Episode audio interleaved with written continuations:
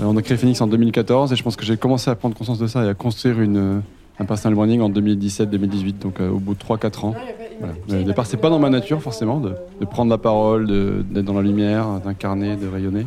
J'étais plutôt quelqu'un qui était plutôt low profile dans l'ombre, mais voilà, j'ai appris en marchant et puis pour générer de la confiance auprès des grands publics, auprès du grand public sur des marques pour euh, influencer positivement la classe politique, pour la réglementation, et pour donner envie à d'autres de se lancer.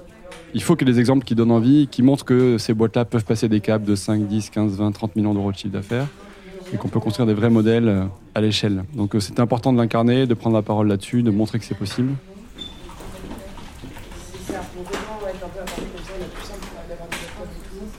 Je m'appelle Jean Moreau, je suis le cofondateur de Phoenix, une start-up qui est dans la réduction du gaspillage alimentaire, dans la seconde vie des invendus. À côté de ça, j'ai une autre casquette qui est euh, celle de porte-parole d'un écosystème d'entrepreneurs à impact, à la tête du mouvement Impact France, d'où aussi euh, la volonté d'être efficace dans l'allocation de mon temps et notamment la part de mon temps que j'alloue au sujet de personal branding que nous allons discuter aujourd'hui.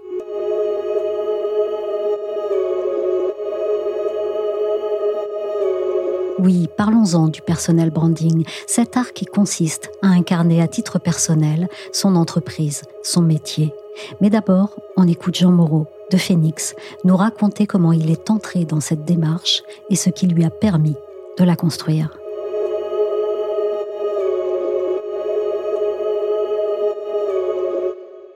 Moi, j'ai commencé par une école de commerce, puis j'ai fait de la finance pendant 5-6 ans, au cœur de la machine capitaliste dans une banque d'affaires américaine. Et puis à l'âge de 30 ans, j'ai fait un switch assez radical pour euh, repartir de zéro et créer Phoenix à une époque où le gaspillage alimentaire n'était pas euh, au top des sujets médiatiques et politiques. Donc il y a cette histoire de vie et cette prise de risque euh, qui intéresse et qui est souvent une bonne accroche pour prendre la parole et pour, pour raconter. Donc ça, je sais que ça a raconté.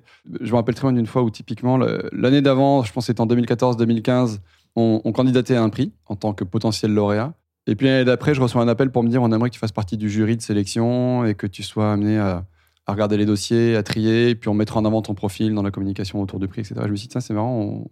il y a un an, j'étais dans les, candidats, maintenant je passe dans, le jury, donc euh, peut-être une sorte de prise d'envergure. Ok, il y a quelque chose, quoi. J'ai l'impression que le profil euh, fonctionne, que l'histoire euh, que je raconte marche.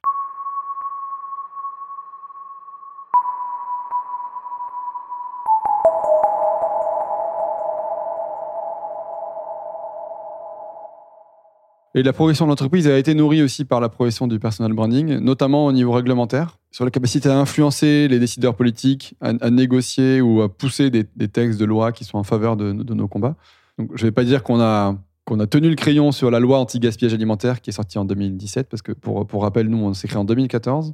Et moi, en particulier, on a été assez actifs dans les groupes de travail, dans les rencontres avec des sénateurs, des parlementaires, et donc ça, ça a compté. Tout ce travail-là, c'est un travail de fourmi, hein, de, prendre le temps de publier sur LinkedIn, sur Twitter, de mapper euh, l'écosystème. Mais ça, je, pense que ça a payé avec le recul et que c'est des efforts qui étaient plutôt euh, avec un bon, un bon retour sur investissement. Comment je me suis formé à ça Je pense que c'est plutôt du... Il y a deux choses. Premièrement, du, ce qu'on appelle du learning by doing, c'est-à-dire j'ai appris en marchant et j'ai pas lu beaucoup de théorie. Hein. Et après, la deuxième chose que j'ai faite, euh, au-delà d'apprendre en marchant, c'était de, faire du partage entre pairs, du partage avec des gens que je trouvais bons dans ce, dans ce sujet-là, sur ce sujet-là. Et donc, je me rappelle notamment d'un ou deux petits déjeuners avec Guillaume Gibault, le président du slip français, qui est aussi euh, assez référent en, la matière, qui a construit une, marque aussi autour de son, personnage et, vice-versa. Enfin, les deux se sont nourris réciproquement. Et je pense que ça a été, euh, assez réussi.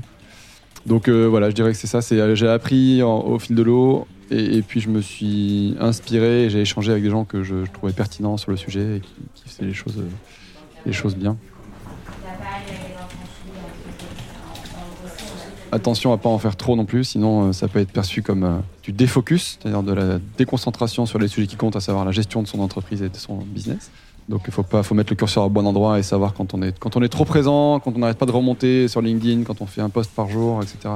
Presque saoulant quoi pour pour l'audience. Donc on a parfois tendance à, à, muter ou à mettre en silencieux ces personnes qui parlent trop. Donc voilà. Premier écueil. Deuxième écueil, euh, c'est à double tranchant dans la mesure où parfois des problématiques de l'entreprise peuvent euh, vous retomber dessus. Et je vais donner un exemple très concret. Chez Phoenix, donc on a une dimension grand public avec une application mobile euh, qui permet de racheter des invendus. Et on a voulu faire de la communication grand public. Donc on a, on a fait de l'affichage euh, dans le métro et de l'affichage sur les bus et ainsi de suite.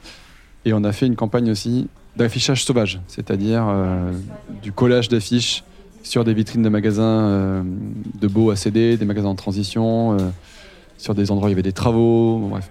Donc l'affichage sauvage, c'est dans la zone grise, quoi. C'est plus ou moins légal. Il y, a des, prestataires pignon sur rue, il y a 3-4 agences qui font ça, mais c'est. Et donc, qu'est-ce qui s'est passé?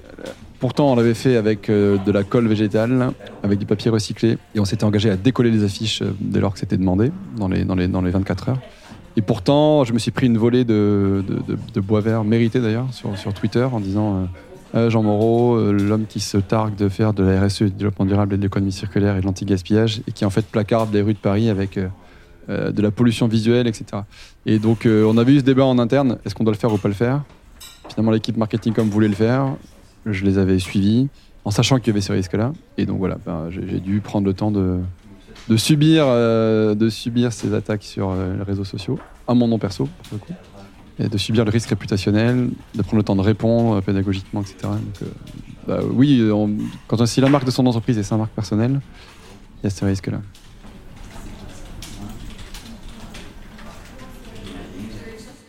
L'autre risque que je vois, c'est un risque pour l'ego, c'est-à-dire que, cette effervescence de prise de parole médiatique, de lumière, euh, de, followers, de, communauté vous monte à la tête et vous fasse euh, un peu dégoupiller.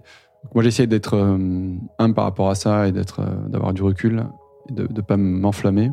Ni quand il y a une vague de, de, bonne énergie, ni quand il y a une vague de, mauvaise énergie. Il ne faut pas, non plus tout prendre pour soi et être l'éponge qui absorbe les, coups et, qui, se gonfle quand ça va bien. Et donc, tant que l'ego est au service du projet, je pense que c'est une locomotive assez puissante. Le jour où le projet sous-jacent est au service de l'ego du fondateur ou de la fondatrice et sert à le faire rayonner à titre personnel pour une ambition euh, politique ou autre, ou pour euh, juste nourrir, son ego, là, ça devient toxique. Donc, euh, moi, c'est ça ma, ma ligne de conduite. Je, je mets l'ego au service du projet et le jour où je sens que je me sers du projet pour, euh, pour une trajectoire autre, j'arrêterai.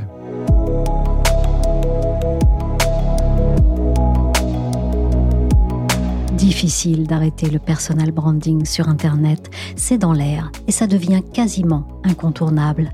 Derrière l'anglicisme, qui n'a pas d'équivalent en français en moins d'une phrase, il y a l'idée de devenir référent sur un sujet, d'affirmer numériquement ses choix, de représenter virtuellement une voix tout en faisant rayonner sa marque ou son entreprise. Je suis Michel Varnet, vous écoutez Et moi, un podcast des échos.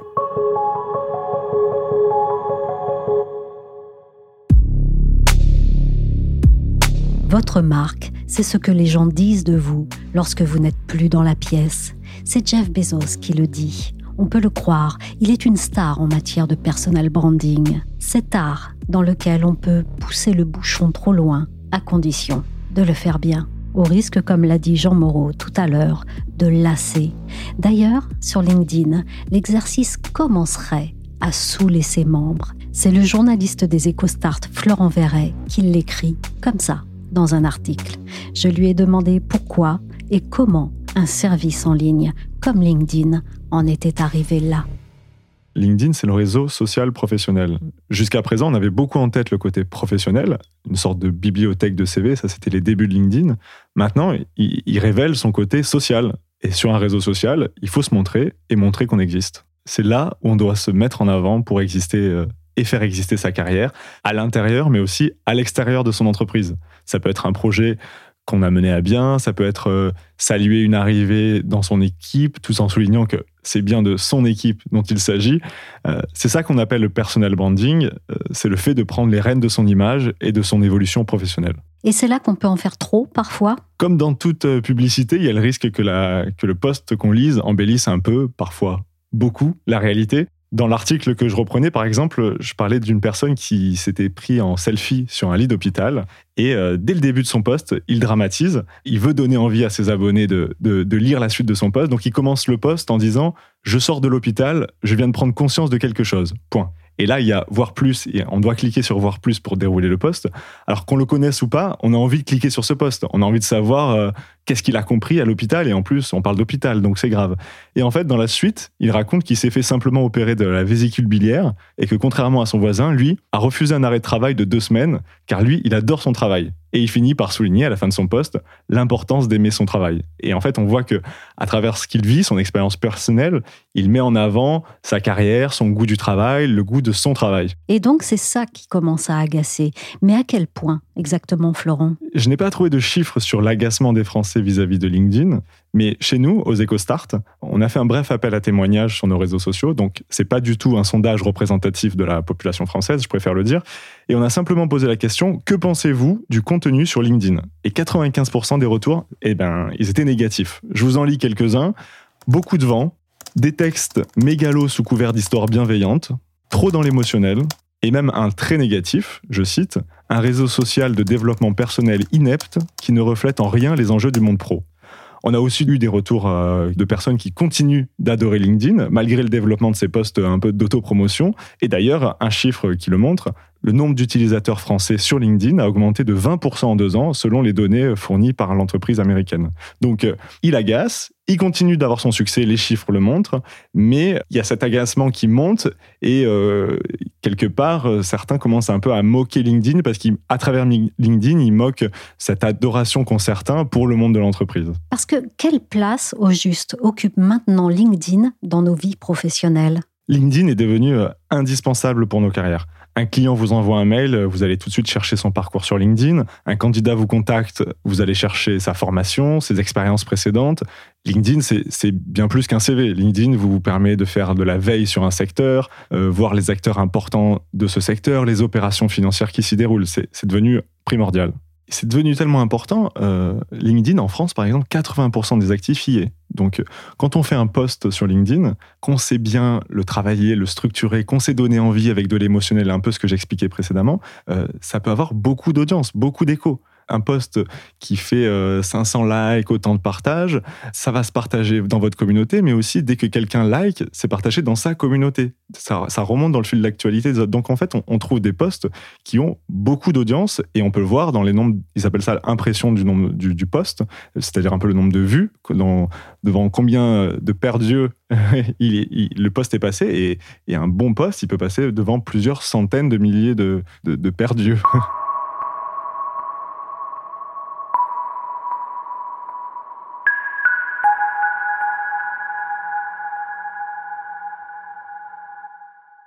Et l'enjeu est devenu tellement important que vous écrivez, Florent, que l'on peut même sur LinkedIn faire sous-traiter ses postes. Alors moi, c'est un métier que j'ai complètement découvert en, menant cette enquête. Typiquement, euh, les postes des patrons ou des personnes euh, influentes sur LinkedIn doivent désormais tellement être travaillés, tirés au cordeau, qu'ils n'ont plus le temps ou parfois pas le talent, pour réussir à faire un poste efficace.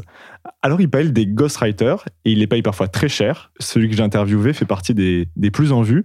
Lui dit qu'il facture entre 500 et 1000 euros l'heure. C'est pas mal, Michel, non? Mais euh, je lui ai demandé un peu ce qu'il faisait. Alors en fait, euh, avec un de ses clients, il l'appelle une fois par semaine. Il reste une heure au téléphone. Il parle de sa vie perso, de sa vie pro, de la boîte.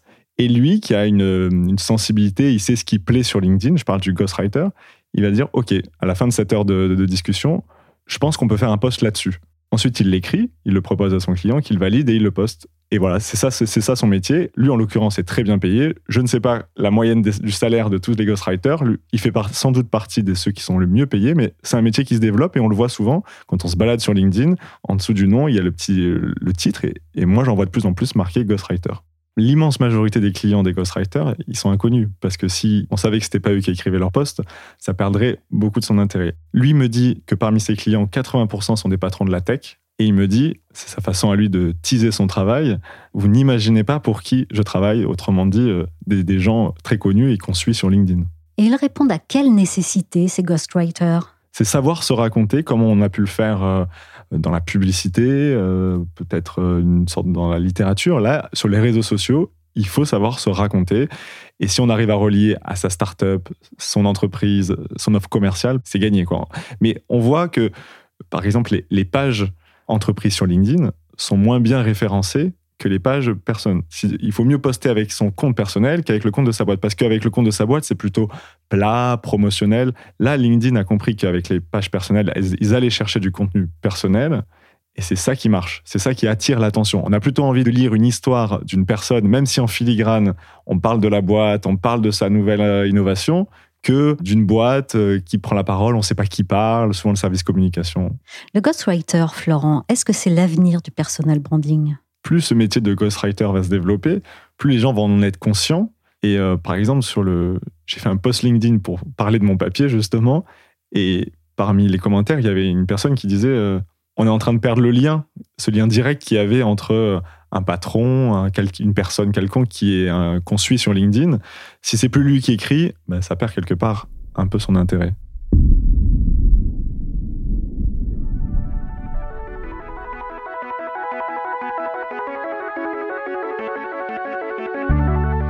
De nouveau sous le soleil. L'humain a d'un côté besoin de laisser une trace, d'imprimer sa marque, et de l'autre, il a tendance à suivre ceux qui l'impriment le mieux. Le personal branding les rapproche dans le village global du numérique. Mais tout ça remonte à quand dans l'histoire?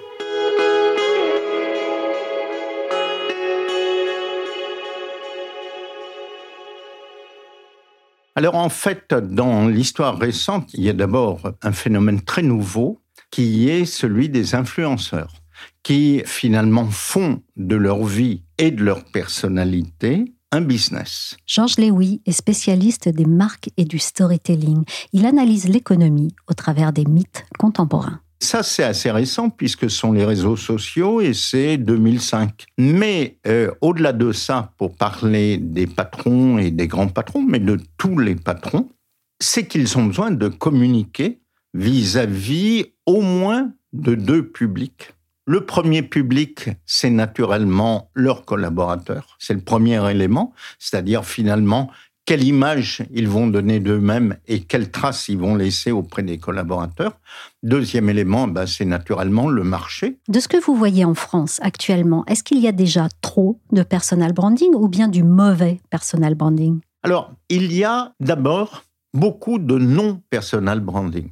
C'est-à-dire qu'encore en France, depuis, euh, euh, je dirais, au moins 50% des grands patrons jouent la discrétion, hein, qui est d'abord dans la culture française. Hein, puisqu'à la fois des Montaigne, des La Fontaine nous disent ben, ne jamais parler de soi. Hein, et globalement rester le plus discret possible. Et donc c'est à l'opposé d'un Rousseau qui fait de sa vie euh, le thème même de son, son œuvre, et comme le font aujourd'hui les youtubeurs hein, qui, qui, le font de cette façon. Donc on peut dire que la moitié au moins ont peur de cela, ont peur de se dévoiler et ne veulent pas le faire pour de bonnes ou de mauvaises raisons. Alors à partir de ça, du bon et du mauvais. Quand on parle de sa propre réalité, a priori, on ne peut pas faire de mauvais personal branding, même si ça semble outrancier. Hein. on le voit très bien avec euh, Elon Musk, globalement, où c'est hyper outrancier. Hein. Euh, chaque fois qu'il fait quelque chose, il fait un coup. Mais il ne peut pas s'en empêcher. Hein. Il ne peut pas euh, ne pas surjouer en quelque sorte le personnage qu'il est. Alors, ça, en effet du bon, jusqu'au moment où, en effet, ce type de positionnement personnel lié à celle de son entreprise a un accro.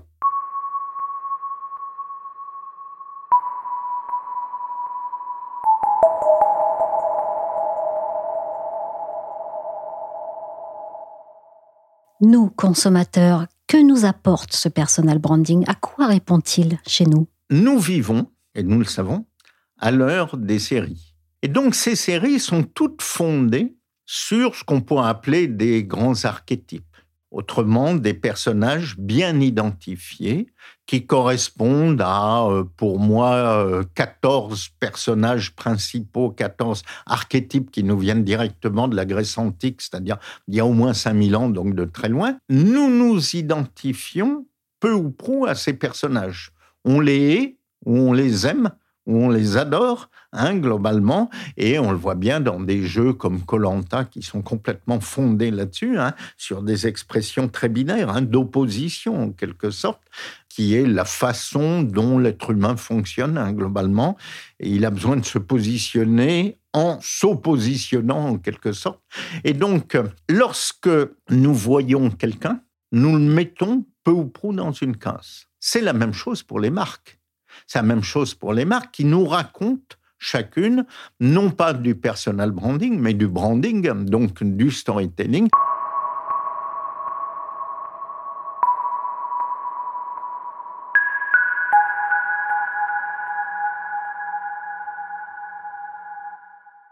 Mais est-ce que ça veut dire que dans le monde des marques, faire un bon produit, ce n'est plus suffisant? Faire un bon produit, c'est le minimum. C'est faire du marketing. Mais c'est pas faire de la marque. Aujourd'hui, faire un mauvais produit, c'est inacceptable. Autrement dit, il est évincé et de la distribution et euh, des consommateurs. Mais en fait, les consommateurs, jeunes ou vieux, se rapprochent d'une marque et de ses produits quand elle lui raconte une histoire qui lui convient. Sur un grand item, c'est de la surqualité, c'est très exotique, euh, c'est très éthique, et donc, si vous voulez, c'est sur un point essentiel, une colonne vertébrale, qu'on arrive à construire un storytelling efficace. Merci à Georges Lewy, spécialiste des marques et du storytelling. Merci à Florent Verret des EcoStart. Et merci également à Jean Moreau, cofondateur et dirigeant de Phoenix.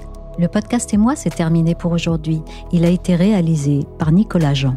Je vous invite à découvrir d'autres témoignages dans les épisodes précédents de Et moi. Abonnez-vous sur votre plateforme favorite Apple Podcast, Podcast Addict, Castbox, Deezer, Spotify ou Amazon Music. Pour l'actualité, c'est chaque jour sur leséchos.fr ainsi que dans la story.